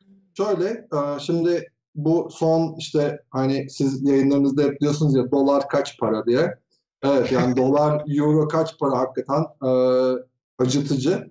E, şimdi bir tane crop e, yani APS-C sensör dediğimiz küçük sensöre sahip bir makine, bir DSLR kamera, bir geniş açı lens, e, bir de tripod yaklaşık e, bunların hepsini sıfır alırsak 12-13 bin liraya, 15 bin liraya falan denk geliyor. Hmm. Ee, yani hani ikinci Ama ne işte çekebilirsiniz hocam mesela bununla? bununla, bununla ne çekebiliriz? Yine benim galeriye dönersek işte o zaman daha geniş açı yani landscape e, dediğimiz ya da nightscape dediğimiz e, işte samanyolu, e, işte meteor yağmurları, mesela en son fotoğraf şekilde fotoğraflar çekilebilir. Bunlar zaten. Evet, Evet. ya da böyle fotoğraflar. Ee, ki Binlerce astrofotoğrafçıda başlangıç evet noktası olarak biz hep burayı gösteriyoruz. Yani bir insan astronomiye meraklıysa, şimdi şurada demin chatte görüyordum, hep liseliler izliyor falan diye bir şey gördüm. Hani genç arkadaşlara tavsiyem şu. Sakın gidip bir teleskopa para vermeyin. Çünkü asla göreceğiniz şey bu fotoğraflar Tabii gibi ki. olmayacak. Büyük bir hayal kırıklığı olacak. Ve siz bu hayal kırıklığıyla bu işten soğuyacaksınız. Asla teleskop almıyoruz. Bir, öncelikle en, en az bir yıl çıplak gözle gökyüzünü izliyoruz. Neden bir yıl? Çünkü gökyüzünün bir döngüsü var. Bir yıl içerisinde bulunduğunuz konumda gökyüzü değişiyor. İşte yaz e, takım yıldızları geliyor, yaz üçgeni oluyor, kış e, takım yıldızları geliyor, kış üçgeni oluyor, işte kışın Orion'u görüyoruz, yazın Samanyolu'nu görüyoruz vesaire. Bunları, bu döngüyü bir takip etmek, e, takım yıldızları, işte parlak yıldızları öğrenmek, nasıl bir döngüye sahip gökyüzü bunu görmek için en iyi yöntem çıplak gözle e, gözlem. Hadi diyelim ki illa bir optik e, cihazla almak istiyorsak alacağınız şey bir dürbün arkadaşlar. O da böyle çok büyütmesi fazla olmayan işte e, 15-50, 10-50 hatta 7.5-50 e, gibi e, küçük, e, kompak ve taşınabilir. İşte baktığınızda elleriniz yorulduğunda görüntü titremeyecek. E, bir e, dürbün alabilirsiniz. Bununla da neler görebilirsiniz? İşte Andromeda galaksisi, Üçgen galaksisi gibi yakın galaksiler, e, Orion bulutsusu gibi parlak bulutsular, e, daha çok açık yıldız kümeleri, e, küresel yıldız kümeleri bunları görebilirsiniz ve bunları gördüğünüzde gerçekten büyük heyecan sahibi olacaksınız. Bir dürbünle bile bunları görüyor olmanız sizi çok şaşırtacak ve sizi daha da heveslendirecek. Sonra fotoğraf da çekmek istiyorsanız başlamanız gereken yer dediğim gibi bir DSLR makine, bir geniş açı lens, bir de tripod. Bu konuda e, bu astrofotoğrafçılığın başlangıç noktası. E, öğrenmesi, fotoğraf işlemesi çok daha kolay bir Ama yol. ama burada da şunu ekleyebiliriz. Şimdi evet yani herkeste bu kadar ekipman olmayabilir, bu kadar maddi yeterlilik de olmayabilir. Bazı şehirlerde astronomi kulüpleri var. Örneğin şu anda siz Ankara'dasınız. Ankara Astronomi Kulübü'nden. Evet. Astronomi topluluğu, topluluğu. Evet. Yani bunun gibi bazı şehirlerde böyle topluluklar var. Bazı yani elbette siz belki sizde bu ekipmanlar olmayabilir ama bu ekipmanlara sahip insanlarla beraber de e, örneğin gece gözlemlerine katılabilirsiniz. Belki ekipmanlarını borç alabilirsiniz. E, çok güzel fotoğraf çekeceğim, çok güzel bilmem ne şu olacak bu olacak. Bilmiyorum sizde şey var mıdır böyle ben teleskopumu kimseye vermem, ben kitaplarımı kimseye vermem tipinden bakış açıları gibi. Ya o Bisiklet gibi bir tur bineyim. Yani şöyle yani e, teleskop aslında hakikaten verilmez. Şöyle yani e, hani şu ekipmanı ben de ne dedim? Yani şöyle hayır yani Kaç para biliyor musun? Hayır hayır parasından değil. Kuramaz ki Dolar kaç para tamam yani. neyse. Ha. Yani Emre sen verir misin teleskopunu abi? Çocuğum gibi bakıyorum Yani diyorsunuz. Kişisine bağlı. Kişisine Ha, bağlı. yani Verebilirim Şöyle yani. Tabii niye zaten vermem? yani ba- özellikle bu işe gönül bağlayan insanların bir tane ekipmanı olmuyor. Bir başlangıç ekipmanı oluyor. Ondan sonra büyütüyorlar. Daha sonra başkasını alıyor. Ee, Başkasını hiç alıyor. Başkasını bir alıyor şey derken alıyoruz. bir bakmışsınız evin içerisinde bir sürü ekipman var. Teleskop var bilmem ne var. İşte e, belki Evet. son model olanı alamayabilirsiniz ama belki e, ne yani kısacası Evet. kulüpler var. Yani Hayır kulüpler şunu- var şunu ya. Kulüpleri ta- takip Ya ben edin. konuya çok farklı bir yoldan Evet. yaklaşacağım ya. Çok mühendis kafasıyla yaklaşacağım. Yaklaş. Bence ekipmanın önemi yok. Bence önce bir bu işe başlamak için datayı anlamanız lazım. Yani çünkü istediğiniz isterseniz size Hubble datası vereyim yani. O bedava. Hiç önemi Aynen, yok. Hepsi bedava. Sen, o sende zaten dataya her veri var. baktığınızda aynen öyle. O dataya baktığınızda yani bu iyi bir iyi bir data mı, kötü bir data mı? Ee, bu ne ne neye bakıyorum ben tam olarak? Yani bunları e, hiç bilmiyor olmak, Evet, mükemmel evet, bir doğru. ekipmana sahip olsanız ve o ekipmanı da şansına o gece mükemmel çalıştırmış olsanız dahi referans noktanız olmayacağı için ya bu iyi mi bu kötü mü dediğiniz bir ana denk Evet, geliyor. Aynen doğru. Dolayısıyla Ha, önce evet. dataya bence bir şey olmak lazım. Hakim olmak Hı. lazım. Onun için teleskopa ihtiyaç yok. Biz, Hubble'ın datası var. senin de zaten geçenki teleskop- pro, geçen da değil. Başka Tabii, aynen geçenki programda da zaten bundan bahsediyorduk işte bu e, e, online teleskop şirketinin Evet. şirketinde de bazı veriler artık bedava veriliyor yani halka açık bir şekilde sunuluyor. Aynen öyle. Eğer merak ediyorsanız data ne denmiş? Veri yani veri o fotoğraf verisi. Siz o fotoğrafları kendi bilgisayarınızda indirebilirsiniz ve arkamdaki görün, göründüğü gibi o veri işlemeyi yapabilirseniz güzel bir şekilde veri işlemesi yaparsınız. Ondan sonra gerçekten bu işi sevdiğinizi anlarsınız. Ondan sonra evet belki Evet. ekipmana e, şey yapabilirsiniz. Ha, burada ben de kendi deneyimimi anlatayım. Benim gelmiş geçmiş bütün zamanım boyunca hiçbir şekilde teleskopum olmamıştı. Ta ki şu son e, buraya geldik Amerika'ya gelene kadar.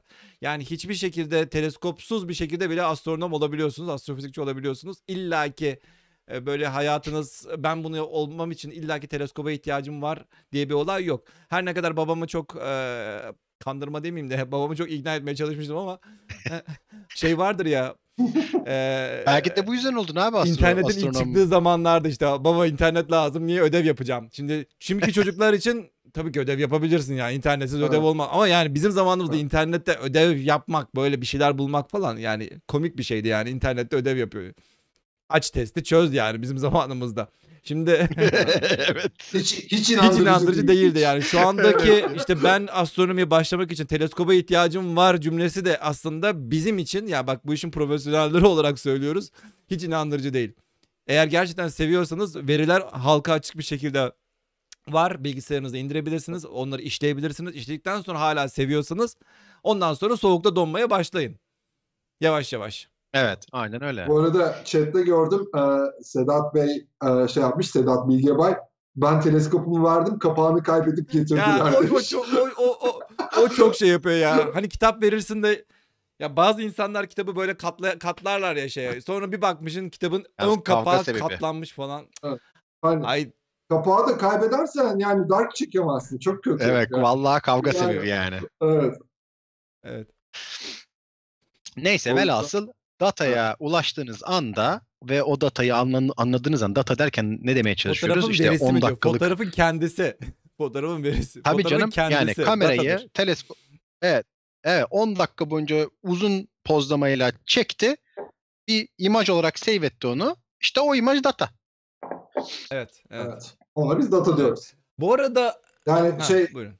Data toplamak deyince herkes şey yapıyor. Abi data toplamak nedir ya? Falan ya. Ha, Hatta evet. işte aman abi ne kadar nerdy talk diyorlar. Hani işte inek muhabbeti. Değil yani data toplamak, fotoğraf çekmek aslında. Bence nerdlikte hiçbir problem yok ya. Evet. Bana yani nerdy desinler evet. yani. Konunun başında aslında biz e, bu kavuşumdan bahsetmiştik. Kavuşumda konuşmayı unuttuk. Unutmadık. Ee, sona aldık. Baştan başlayacağımızı düşünmüştüm ama sona aldık. Evet. Damla olmayınca plansız oldu bir anda. Girişim nasıl girdiğimi bile anlamadım böyle. Aldır olur kam- Yani öyle daldım. Neyse ee, konumuz buydu. Örneğin şöyle bir fotoğrafı çekmek için örneğin bu bugün yani dışarı çıksak Jüpiter'le Satürn şu anda kavuşum noktasında. Zaten küçük bir e, zaten her halükarda fotoğraf makinesi zaten çekebilirsiniz. Çünkü birbirlerine zaten çok yakınlar. Örneğin şu fotoğraf. Nasıl çekilmiş olabilir? Zaten şey yazmıyor. Bir fotoğraf? virtualtelescope.eu'dan. Herhalde bu da zaten Bu. online teleskopta çekilmiş. Evet. Evet ama bu yani e, aslında benim şu refraktör gibi bir teleskopla anladığım kadarıyla çekilmiş. Çok Evet, böyle evet. e, küçük çünkü. Ya da daha olmuyor belki de bütün resmi göstermişlerdi. Çünkü şimdi biz gezegen çekiminde şöyle yapıyoruz. Gezegen çekim dedim ya. Yani derin uzay çekiminden bambaşka bir teknik yani. E, ayrı bir Evet. dünya. Derin Evet. uzayı mesela ayarlayıp her şeyi otomatize edebiliyorsunuz. Böyle gezegeni çok otomatize edemiyorsunuz. Her sürekli dokunmanız gerekiyor orasına burasına. Hatta dün Burak Yeşilmen'le bir o da böyle Türkiye'nin en iyi bence astrofotoğrafçılarından eee, şey yaptık. eee, yayın yaptık. Mesela o o da dedi yani. Ben dedi mount dedi mesela tekledim. Tekme atıyorum dedi. yani te- teleskopu tekme atarak düzeltiyor adam yani. Eee, dolayısıyla bir dokunduğunuz bir spor yani eee, bir nevi gezegencilik. Onda ne yapıyoruz? Derin uzayda da aman aman elleme. E, ama derin uzayda da yaptıktan Zaten. sonra böyle ki hemen kaçıyorsunuz uzaklaş. Aynen yani şey nefesin bile. bile gitmesin istiyorsun. Aynen Yani öyle. ufacık şeyde bile. Benim mesela bazen resimler falan saçmalıyor. Çünkü tilki milki geliyor. Sürtünüyor teleskopa, teleskopa bilmem ne. Abi tilki gelirse Yani zaten tam başa topla bela. ekipmanı ya yani o kadar da değil. Neyse velhasıl bu nasıl çekiliyor? Ee, işte bir Barlow lensiniz vesaire bir şey takıyorsunuz genelde gezegen çekimleri için. Ee, yüksek hızda video çekiyorsunuz. Çünkü neden? Yüksek bu şey gibi düşünün. Ee, suyu bir e, dere gibi düşünün ya da su gibi şey deniz gibi düşünün. Deniz ne kadar dalgalıysa içindeki balığa daha zor görürsünüz değil mi? Detaylarını o balığın. Ama deniz çarşaf gibi ise o balığa baktığınızda işte üstündeki pulları vesaire bilmem ne seçebilirsiniz biraz. Gezegen çekiminin bundan hiç farkı yok gerçekten. E, atmosferin içinden geçtiğimiz için yani denizin içine doğru baktığımız ya da denizin içinden dışarı doğru baktığımız için ne kadar çarşaf gibiyse deniz yani atmosfer ne kadar sessizse az hareketliyse o kadar çok detay görüyoruz. Dolayısıyla yüksek hızlı video çekiyoruz. O videolardan iyi kareleri ayıklayarak aynı derin uzaydaki birleştiriyoruz ve e, bu fotoğraflara hatta orada derotation'lar falan var. Çünkü şimdi şöyle bir sıkıntı da var gezegen şeyinde. İşte şu bizim çektiğimiz nebulaların hiçbiri hareket etmiyor. Yani ediyor tabii da canım tabii ki. e, bizim dünyadan görebileceğimiz şekilde Ölürüz hareket 50 etmiyor. kere ölürüz üzerine hala bir şey fark Aynen etmez yani tabii. Aa, Üzerine yıl. Ama Evet. Jüpiter mesela fıldır fıldır yani. Tabii uyduları Dolayısıyla falan. evet. Dolayısıyla uzun pozlama vesaire falan yaptığınızda da o hareket size etkiliyor. Dolayısıyla belirli zamanlarda çekip ondan sonra onları derotate ediyoruz falan bir sürelerle var. Bununla ilgili canlı yayınlarımız var bu arada. Merak edenler daha detaylı teknik olarak merak edenler izleyebilirler. Ben de bu sırada bu kavuşumla alakalı birkaç tane e, fotoğraf bulmaya çalıştım. Kavuşumun kavuşum bu şekilde olacak. Dediğimiz gibi yani yayının başında da söylemiştik. Yani kavuşumu illaki 21 Aralık'ta şöyle göreceğiz, böyle göreceğiz falan diye bir olay düşünmeyin. Yani bu aralar diyelim. Bu aralar, bu akşamlar baktığınızda Jüpiter ve Satürn birbirlerine çok yakın. Zaten evet yakınlar. Yani siz Evet. eğer ki şu anda şehir e, ışıklarında bile olmuş olsanız bunu zaten rahatlıkla görebilirsiniz. Ben Los Angeles'ın göbeğindeyim ve görebiliyorum. Yani Jüpiter Satürn Tabii. şu anda e, gayet havaya kafanızı kaldırdığınızda iki tane birbirine çok yakın e, parlak bir şeyle baktığınızda bunların ikisi e, Jüpiter Satürn'dür. Kısacası böyle bir şey. Kavuşum denilen bir olay, e, kavuşum denilen şey nedir? Ona bir e, onu söyleyelim o zaman. Kavuşum adı üstünde kavuşmak. Kavu, kavuş, ya bu kavuşmaktan geliyor. filmlerde oluyor ya filmlerde oluyor ya işte gezegenler align oldu falan diye aynı Ha, şeye işte geldi. Hakikaten o filmlerdeki sahne yani Şimdi şu an. e, kavuşuyorlar aslında ama bu kavuşma meselesi sadece bizim görüş, gözlemim gözleme olarak gözlemimiz olarak kavuşmak. Yani aslında Jüpiter'le Satürn gördüğünüz gibi hala aynı mesafede, aynı kilometre olarak aynı kilometre mesafede. Yani birbirlerine çok da Tabii. e, e, kavuş kavuştular falan diye bir şey değil. Sadece doğrultu olarak biz baktığımızda birbirlerine çok yakın görüyoruz. Bu kadar. Bazı insanlar Bu- geliyorlar işte ya bunlar birbirlerine çok yakın oldu deprem mi olacak? Aralarında 100 milyonlarca kilometre mesafe var. Tamam Jüpiter büyük, Satürn büyük. Tamam eyvallah bir şey demiyoruz ama sakin olun. Bunların yani e, daha dünyadaki bilmem şuradaki bir depremi tetiklemesi gibi bir şey. Böyle bir e, bilimsel herhangi bir veri zaten yok. Çalışma yapıldı mı da bilmiyorum. Yani mantıklı olmadığından dolayı e, çok çalışma yapılmış olmayabilir ama komplo teorilerinde sürekli gelir. Ben çok iyi hatırlıyorum 5 Mayıs 2000 Hatırlar mısınız? 5 Mayıs 2000'de bütün bütün gezegenler align olacak işte yan yana gelecekler, depremler olacak, dünya batacak, bütün galaksi çökecek falan filan. Sakin olun hiçbir şey olmuyor. Yani bunların böyle yan yana gelmesi, arada üst üste takvim gelmesi. vardı. Vallahi mutfağınızdaki mikrodalga fırının bile sizi etkileme ihtimali bu gezegenlerin birleşmesinin ihtimalinden daha yüksek Evet. diyebiliriz ya. Ben e, hemen burada şeyi buldum. E, Yani şeyi yaza- unutmamak lazım. Umut hocam kusura bakma sözünü kestim. Şeyi unutmamak lazım. Yani kütle çekimi mesafenin karesiyle ters orantılı yahu. Yani o kadar küçük bir şeyden bahsediyoruz. Bir de deprem depremi tetikleyecek dediğimiz olay da yani yerin altındaki sonuçta plakalardan bahsediyoruz. Plakalarla Evet. yani Jüpiter 1.6 milyar kilometre uzaklıktaki işte Satürn'ün ne alakası var? Yani çok şey yapamayabiliriz. Neyse e, kısacası ha şurada şu fotoğrafı da buldum. Önce şunu da gösterelim. Şimdi opposition ve conjunction. Opposition'ın Türkçesini unuttum. Conjunction kav- kavuşma Evet. demekti. E, Opposition. conjunction kavuşma Karşında Tu- durma gibi Tuğçe bir şey- hocam, şey Mustafa olsa hocam gerek. hemen bir ce- cevap yazabilirseniz. Evet ya Tuğçe hocam biliyordur kesin. Ee, neyse Ee, conjunction karşı opposition. karşıdaki işte kavuşum noktası. Biz burada dünyadayız. Örneğin karşı konum. Opposite karşıt. Karşıt, karşıt konumda olması. Karşıt konumda. Opposition karşı karşı konum. Yani opposition aslında e, Türkçe'de biraz ters mi olmuş oluyor? Ka- opposition yani dünyaya daha yakın, tabii daha ki- yakın tarafı. Kavuşma daha uzaktayı. Conjunction yani buradaki. Örneğin arada güneş var. Örneğin superior conjunction, conjunction. Yani burada daha uzaktaki bölüm, bölümleri. Örneğin biz kavuşum dönemlerinde örneğin Mars güneşin tam arkasına geçiyor örneğin. Tam şuraya geçiyor. Pardon dünya burasıysa işte Mars şurası örneğin. Tam böyle güneş şöyle mouse'umu takip ederseniz güneşin tam böyle arasında kalıyor. Şurada 3 haftalık bir dönem var örneğin. Biz bu 3 haftalık dönem Mars'taki araçlarımızla iletişim kuramıyoruz. İşte bu kavuşum Evet. dönemlerinde bu iletişimi kuramıyoruz. Çünkü arada güneş oluyor. Sonuçta sen radyo sinyalleriyle iletişim kurmaya çalışıyorsun ve e, iletişim kesilmiş oluyor. Kısacası kavuşum dönemleri böyle bir şeydir. Ama örneğin şurada da bunu bulmuşlar yani hesaplamışlar. Ya bana göre çok çok alakasız şeyler ama yani elbette ki birbirlerine ya- yani görüntüde yakın olacak, uzak olacak.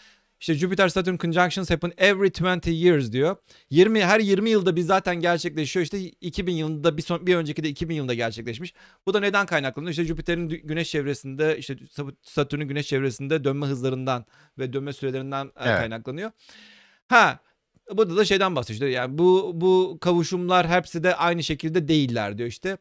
Ee, 2020 yılındaki Jüpiter ve Satürn'ün buluşması 1623 yılındakinden beri e, en yakın buluşma.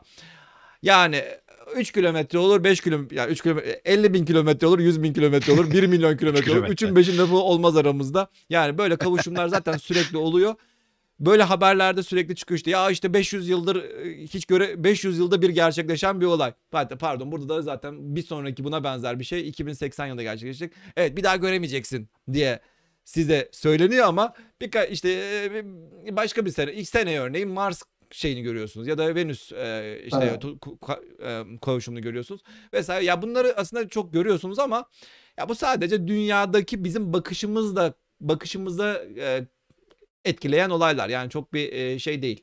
Çok çok süper önemli bir e, olay da değil aslında. Belki Mars astro, ay kadar gözükecek astrofotoğrafçılar için vardı ya. önemli olabilir. Örneğin bazen işte Ay'la şurada hatta fotoğrafta da göstermiştik ya. Özellikle Ay'la e, yan yana geliyorlar işte. Örneğin Ay biraz daha böyle Evet. olsa işte Türk bayrağı fotoğrafı çektim falan diye böyle e, Evet. durumlar olabiliyor. E, genelde bizim için şeyler de oluyor işte. Hani ayın arkasından Satürn'ün doğması, işte ayın önünden ISS'in geçmesi, güneşin hiç önünden ISS'in ya da herhangi bir gezegenin geçmesi gibi durumlar e, estetik olduğu için e, bizim ilgimizi çekiyor tabii. Evet. Yani çok evet yani estetik estetik olarak öyle ama yani biz yine Jüpiter ve Satürn'ün yine yani belli bir bizim gözle çok fark edemeyeceğimiz kadar yakınlaşacağı başka zamanları da önümüzdeki e, dönemlerde yine göreceğiz. Çok da e, dert bir Evet. olay değil yani. Evet. Evet. Öyle söyleyebiliriz. Evet ya en azından Jüpiter Satürn bir yakınlaşması kavuşmasını da adı üstünde kavuştular. Kavuşumunu da böylelikle e, görmüş olduk, öğrenmiş olduk diyebiliriz. Evet. Bu arada bir saate geçmişiz. E, farkında mısınız bilmiyorum. Bir saate geçtik. Vay be. Evet. e, Zaman Fotoğraflarınız, ama yani. fotoğraflarınız varsa özellikle bu Jüpiter Satürn fotoğrafı çekenler varsa yani bu akşam olabilir, dün olabilir. Twitter'da bize hashtagle e, koyabilirsiniz, hash- hashtagleyebilirsiniz. Birazdan gösterebiliriz biz de. Evet, son sorular var mı? Son birkaç tane daha sorulara bakalım. O zaman yavaş yavaş programı kapatabiliriz. Hocam peki yıldızlar ve öte gezegen fotoğraflamakta mümkün mü bu tarz teleskoplarıyla? Yani keşfi ya çok güzel bir noktaya denk geldi. Öte gezegen, Ee, evet. Ge- şimdi Umut aslında bunu sen de bilmiyorsun ha bak açıklayayım bir. Söyle bakayım.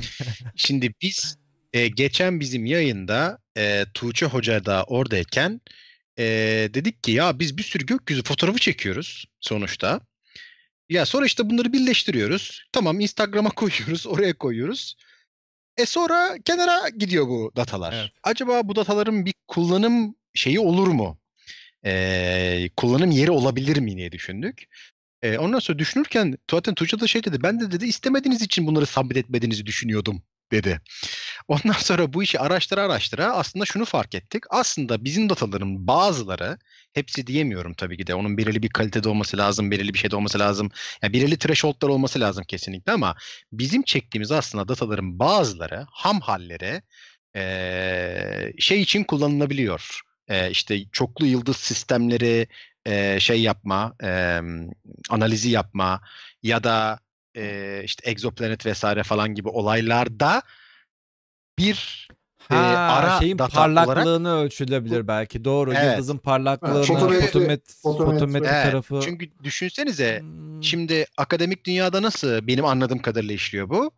İşte mesela birisi diyor ki ben işte A yıldızının bilmiyorum artık o yıldız hangisi işte çoklu yıldız mı değil mi ona bakacağım. İşte teleskop ayarlamaya çalışıyor onu bilmem ne yapıyor oradan çekiyor işte bilmem ne kadar gün uğraşıyor ediyor falan. Ama aslında akademik dünyadaki insan sayısı sınırlı teleskop sayısı da sınırlı. Ama amatör olarak bu işle uğraşan yani binlerce insan var. Binlerce teleskop sürekli Evet. uzayın bir yerlerine bakıyor Evet, tabii ki. e, hiç farkında bile değiller böyle bir şeyin e, var olduğunun. E, biz de dedik ki biz böyle bir oluşum başlatalım. E, Vay. öyle bir şey yapalım ki dünyadaki tüm e, astrofotoğrafçılar kolay bir şekilde hiç o yıldız var bu yıldız var bunların datasına bakmadan datalarını verebilsinler. Sonra biz bunları analiz edelim. İşte bak burada bu yıldız var, burada şu yıldız var, bak bunun magnitude'u bu kadar, işte bu bununla çekildi, şuradan çekildi falan gibi bir sürü metadatayı da eee kaydedelim. Ondan sonra akademik dünyada A yıldızına ait bir eee, dataya ihtiyaç varsa ve kazara o bizim elimizdeyse biz bunu bir şekilde verelim dedik. Eee, ya da işte bu ilgili yerlere bunu submit edelim. Tabii bu fikir aşamasında şu anda daha bunun bir sürü detayı olacak vesaire. E, ama böyle bir şey e, aklımıza geldi. Dolayısıyla aslında çektiğimiz dataların bilimsel bir kullanım amacı da yani direkt bizim dataya bakarak egzoplanet keşfedebilirsiniz demiyorum kesinlikle yanlış anlaşılmasın. Ama o amaçla da kullanılabileceği bir yer Aa, pek, e, var gibi peki gözüküyor. virtual observatories dediğimiz şeylere e, bunları koy- gönderemiyor musunuz? Kabul etmiyorlar mı? E, Şimdi, şimdi mesela e, hani şey k- kısmında ben aslında hani bu geçen haftaki muhabbetten önce de e, merak ettiğim ve araştırdığım bir konuydu. E, e, öte gezegen konusunda. E, bir tane e, öte gezegen e, database'i var. E, bu database'den işte hangi yıldızın e, yani bizim amatör e, kamera ve ekipmanlarımızla hani e, şeyi e, ne denir e, daha basit e, ölçüm yapılabilecek yıldızlar var. Ölçüm ama Ee, yalnız e, soru şey de soruyu evet, kare- fotometre, fotometre. Şimdi sorudaki ama soruyu soran öyle anlamayacak büyük ihtimalle. Ölçüm yapabilirsiniz ama e, öyle öte gezegenin fotoğrafını çekmek gibi bir olayı değil. yani e, orada sakin olalım. Yani öteki evet evet mümkün Yani değil. şeyin var. Yani Yani Kalas, bizi Kalas bırakın- et aldı. Bir, öyle bir tane direct imaging dediğimiz bir teknikle şey fotoğrafı çekilmişti. Hatta ben şimdi onu bulacağım. Siz devam edin. Yani bizi bırakın e, işte Hubble bile çekemiyor Ee, bunu. neydi? Aa, Form, formal Hout. ya da işte dünyadaki dünyadaki en büyük teleskoplar dahi çekemiyor. Ee, ama e, bir yıldız seçiyorsunuz kendinize. Bu e, öte gezegen database'inden bulduğunuz yıldızı. O yıldızın hangi e, daha önceden ölçümü yapılmış e, Siz o saati biliyorsunuz. O saatte o yıldızın fotoğrafını çekiyorsunuz. Aynı astro fotoğraf çeker gibi tık tık tık tık tık çekiyoruz. Daha sonra önünden gezegenin geçtiği saatte yıldızın ışığında bir kısılma oluyor bir miktar. Evet. Siz bunu proses edip bir grafiğe dönüştürdüğünüzde, bir ışık eğrisi çizdiğinizde aa, şu şekilde bir eğri oluşturuyor. Düz geliyor, sonra böyle aşağıya iniyor. Sonra tekrar düzeliyor. Sonra yıldızın önünden gezegen çekince tekrar eski seviyesine E, ulaşıyor. aynı Evet, bu. Aa, Bunu bizim amatör ekipmanlarımızda yapmak mümkün. Öyle mi? Ve buradan elde ettiğiniz, evet tabii ki. Ee, Bununla ilgili ben çok e, aslında araştırdım. Hatta e, geniş açı e, teleskoplarla da e, geniş açı fotometrisi denilen bir e, ayrı bir dal daha var. Çünkü aynı anda çok fazla yıldıza bakabildiğiniz için aynı anda bir sürü değişken yıldız ya da e, binary sistemi ya da e, önünden bir gezegen geçen yıldızı e, tek bir karede milyonlarca yıldıza, binlerce yıldıza baktığınız için e, analiz etmeniz mümkün. E, o yüzden de geniş açı aslında e, daha çok işe yarıyor. E, bu konuda Ankara Üniversitesi'nde hem de Rasathane'nin müdürü olan ve Mesut Hoca'yı herkes bilir, Mesut Yılmaz. e, ilk Türk e, bilim adamı bir öte gezegen bulan. Bu konuda sohbetlerimiz oldu ama e, bunu yapmak için hani bir observatory tarzında bir yere sahip olmanız lazım. Yani havada açık olduğu her gece gözlem yapabiliyor olmanız lazım. Evet. Bunu da benim yapabiliyor olmam mümkün değil. Şehrin içerisinde yaşıyorum. İşte apartman dairesinde oturuyorum. Bir site olmasına rağmen bunu yapmak mümkün değil. E, ama hep aklımın bir köşesinde bulunan bir şey. Özellikle de wide field fotometri yani geniş alan fotometri e, yapmak e, belki bir gün e, daha uygun şartlar geliştiğinde yapacağım ve bu database'e elde ettiğiniz verileri yükleyip bilim dünyasına katkıda bulunabiliyorsunuz. Şimdi e, dediğiniz işte transit metodu bu ama şu yıl şu gezegeni öte gezegeni burada görebilmek e, normal şartlar altında mümkün değil. Yani e, böyle biz ölümlüler diyeceğimiz lerin teleskop Böyle bir ekipmana sahip teleskoplarıyla böyle kolay kolay kolay görülecek şey değil. Bu e, Kalas et al e, ben bunu iyi hatırlıyorum. Hatta Leiden'da e, doktora yaparken orada da e, seminer vermeye gelmişti. Burada e, şu ortada yıldız, yıldızın çevresinde bakın gördüğünüz gibi şu, tam şu noktada yıl, öte gezegenin direkt fotoğrafını çekiliyor. Bu ilk direkt fotoğraf çek ilk, ilk direkt çekilen fotoğraf. E, gözle ya. öte gezegen fotoğrafı. Yani normal şartlar altında senin zaten burada aa burada işte bu öte gezegenmiş falan demen bu veriden e, hiç kolay bir şey değil. Bunu Benim nasıl için çekmiş? noise o. Ha, bunu nasıl çekmişler? Zaten buraya e, hani koronograf diye bir teknik vardır. E, hatta hemen koronograf e, güneş tutulmasında e, korona koronografi. Evet, evet, Yani oldu işte. Tamam neyse. Kısacası koronografi diye bir teknik var. E, burada örneğin güneşi güneşi direkt inceleyen teleskoplar var ya da güneşin işte o L, L1 pozisyonunda olan teleskoplar var vesaire. Bunlar e, direkt güneşi kapatıyorlar ve çevresinden çıkan ne çıkarsa bunu rahatlıkla bu şekilde tespit edebiliyor. Örneğin buraya bir tane kuyruklu yıldız geliyor hemen şak diye tespit edebiliyorlar. Aynı teknikle yıldızın önüne sanki bir koronograf gibi bir şey yapıyorlar. Kapatıyorlar yıldızın ışığını ve kapatılan ışığının arkasında kalan çevresinde kalan bir e, o ortamı bu şekilde tespit ediyorlar. Ve bu e, bildiğim kadarıyla ilk fotoğraf. Bundan sonra daha çekildi mi bilmiyorum. Ben e, bu benim ana konum olmadığı için Geçen gazetelerde vardı ya almış. buna benzer bir şey.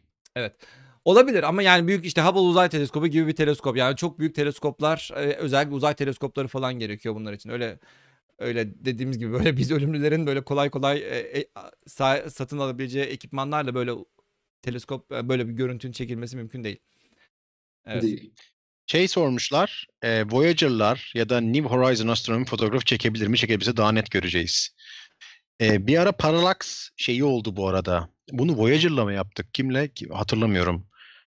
E, ama Güneş sisteminde bayağı uzakta olan e, bir şeyle yapıldı. İşte Wolf-Rayet yıldızına doğru o bir fotoğraf çekti ve aynı anda işte Güney Yarımküre'den o yıldızı işte bilmem ne açısıyla gören, işte onların da şeyleri yayınlandı.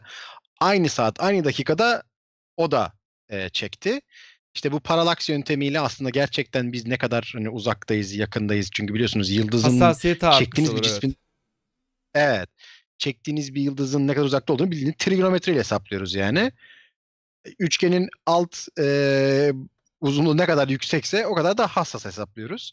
Bu tarz şeyler yapıldı. Ama onun Evet. dışındaki Ama tabii ki yani Voyager'da ki Voyager Voyager zaten 70'lerin çalışmıyor. teknolojisi Ee, New evet. Horizon'da New Horizon'ın da amacı farklıydı. Onun üzerindeki kameralar o amaca göre e, konulmuş kameralar e, işte çok yüksek çözünürlüklü ya da e, astrofotoğraf çekme amacıyla e, konulmuş kameralar değil. Bu arada zaten Voyager şu Aslında- anda e, sadece veri gö- şey verisi gönderiyor. Yani parçacık verisi gönderebilecek derecede bir enerjiye sahip.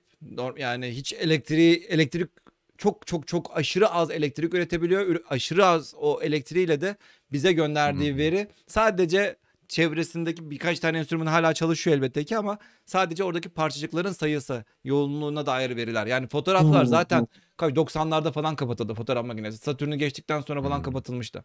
Yani çok Evet. eee, yani şey bitmeden kap- kapatmadan bir dünyanın fotoğrafını çekelim diye bir böyle bir meşhur fotoğraf vardır.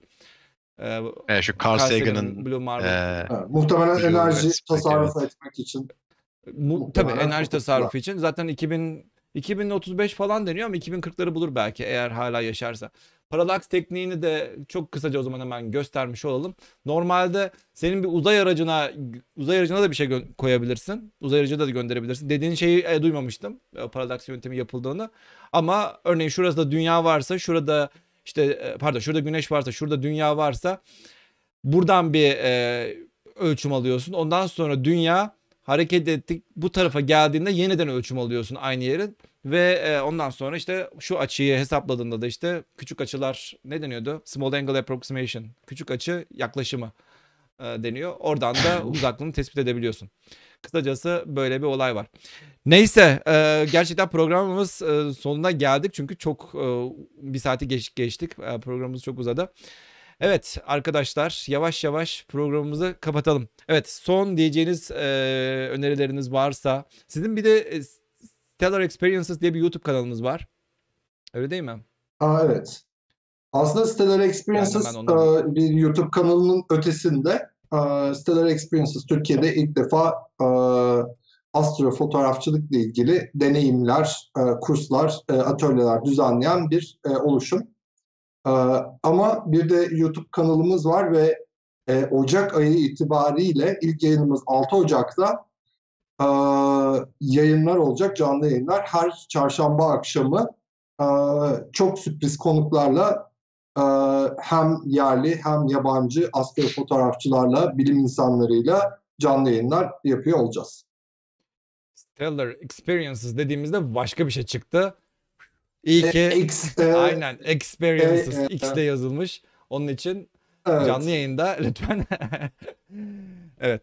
E, Stellar Experiences e, burası arkadaşlar. Hemen e, ben de abone olayım kenardan. Evet böyle fotoğraf videolar var e, ve içerik gelişecek. E, Emre Hoca'nın da zaten Twitch kanalı ve YouTube kanalı var aynı zamanda. Evet abi Ee, mesela bunlar işte buradaki Tekrar aşağıdaki hesabıyla da buraya da e, e, abone olalım. teşekkür ediyorum. Evet, Emre Erkunt'un da hem Twitch hesabı Twitch'ten zaten canlı yayınlar yapıyor ve aynı zamanda da bazı videolarını kısaltılmış bir şekilde buraya yüklüyor. Onunla o şekilde tavsiye ederiz. Evet. Sevgili hocalarım teşekkür ediyorum geldiğiniz için. Çok sağ olun. Biz teşekkür ederiz. davet için. Yine Çok keyifli bir bekleriz. yayın oldu. Başka Ne zaman başka isterseniz. e, programlarda, başka konularda e, yeniden sizleri burada görmek isteriz. Biz her cumartesi buradayız. Büyük ihtimalle e, arkadaşlar daha önceden de söylediğim üzere TürkSat'ın fırlatılışı sürekli erteleniyor. Tahmin ettiğimiz kadarıyla Aralık e, bitmeden e, 2000 Aralık yani kısacası 2020'nin envanterinin içerisine koymak istiyorlardı TürkSat'ın fırlatılışını. Büyük ihtimalle olmayacak gibi gözüküyor. Yani belki Ocak civarı da olabilir. Ne olursa olsun biz büyük ihtimalle haftaya TürkSat'la alakalı bir program yapacağız. TürkSat, TürkSat 5A'yı anlatacağız.